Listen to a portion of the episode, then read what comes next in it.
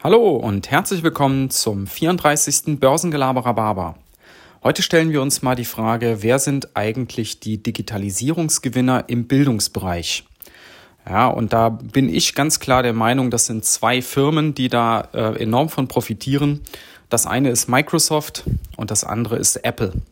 Ich werde auch nachher noch ein bisschen darauf eingehen, warum ich das glaube, aber vielleicht erstmal kurz ein bisschen zur Historie. Wie ist das eigentlich in den letzten Jahren im Bildungsbereich so abgelaufen? Also es hing ja vor einigen Jahren schon damit an, dass die Leute dann zu Vorlesungen, zum Teil auch in Unterrichte mit, mit Laptops kamen und haben sich dann diese Sachen abgetippt, was da erzählt wurde. Das war aber ein bisschen unpraktisch, weil natürlich die Leute alle hinter Bildschirmen versteckt saßen und da irgendwo der Kontakt nicht so da ist. Also das hat seine Nachteile und so ein Laptop, das wisst ihr vielleicht auch, diejenigen, die so ein Ding noch haben, der braucht auch immer eine gewisse Zeit, um hochzufahren. Und äh, da gibt's auch kein Touchscreen, da muss man alles mit so einer Maus umständlich machen. Also das war alles nicht so ideal.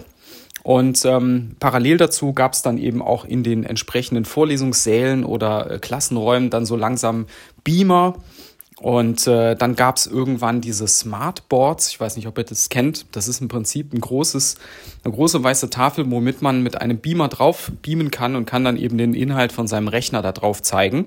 Also so ähnlich wie ähm, einfach ein Beamer, nur halt mit dem Whiteboard dazu ja, das ist nicht, nicht so der Bringer, wenn man einen Beamer an sich hat, dann braucht man jetzt nicht dieses Smartboard. Das hat zwar noch so ein paar nette Funktionen. Äh, mit so einem Stift kann man dann da drauf zeichnen und so, aber am Ende des Tages ist es nicht so der riesen Mehrwert, weswegen sich die Dinger äh, nach meiner Erfahrung her auch nicht wirklich durchgesetzt haben. Und dann kamen irgendwann die Tablets. Und die haben natürlich schon enorme Vorteile, weil man klappt das Ding auf, das funktioniert sofort.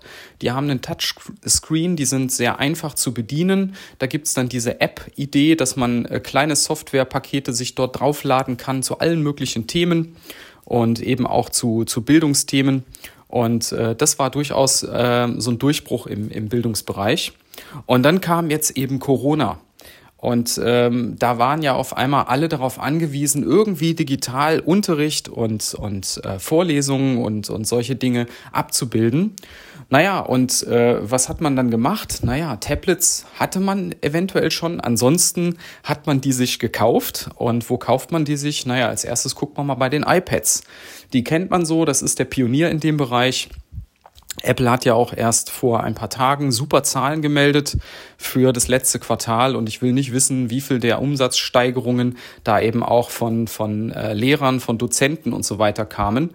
Also da sind ja gerade auch der Bereich MacBooks, äh, den darf man nicht vergessen, der ist ja auch richtig nach vorne gegangen. Und ja, und das andere ist halt Software. Und ähm, was man im App Store nicht findet, jeder kennt eben Microsoft Office Excel, Word und so weiter. Naja, und dann war man ganz schnell bei diesem Office 365 Paket. Da gibt's dann auch noch dieses, diese ähm, Applikation Teams. Da kann man dann ähm, eben ähnlich wie bei einem ähm, Messenger kann man sich dann Nachrichten schicken, dort kann man Aufgaben publizieren, äh, die dann auch nachschauen, Feedbacks geben, man kann dort Videokonferenzen abhalten. Also das ist schon sehr praktisch.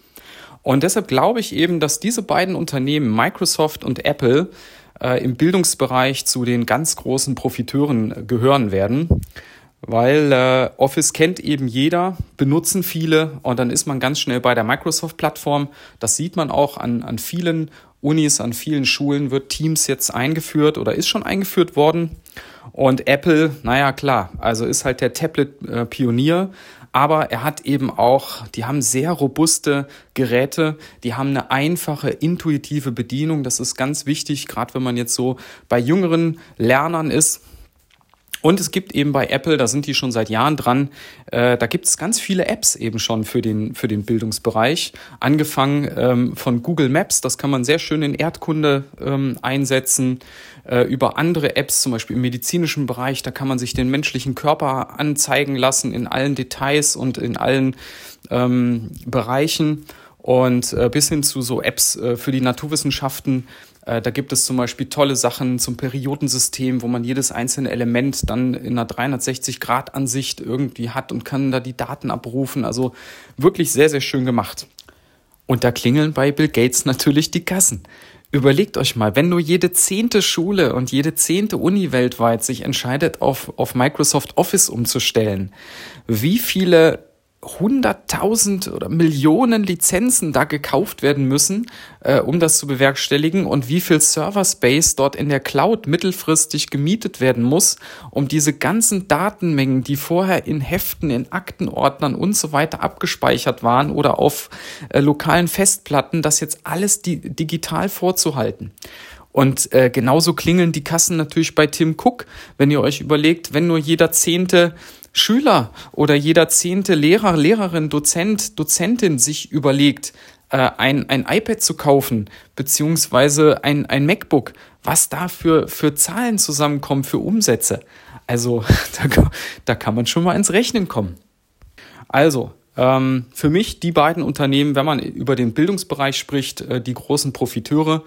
Und der Bildungsbereich, äh, der darf, den darf man nicht vergessen. Schon äh, Steve Jobs hat vor einigen Jahren gesagt, Education is the next big thing. Naja, das, wir in der, das wissen wir ja alle schon, ne? Bildungsrepublik Deutschland. Also, äh, in dem Bereich ähm, kommt man an diesen beiden nicht vorbei. In diesem Sinne, ich wünsche euch einen aufgeklärten Tag und bis dann. Ciao.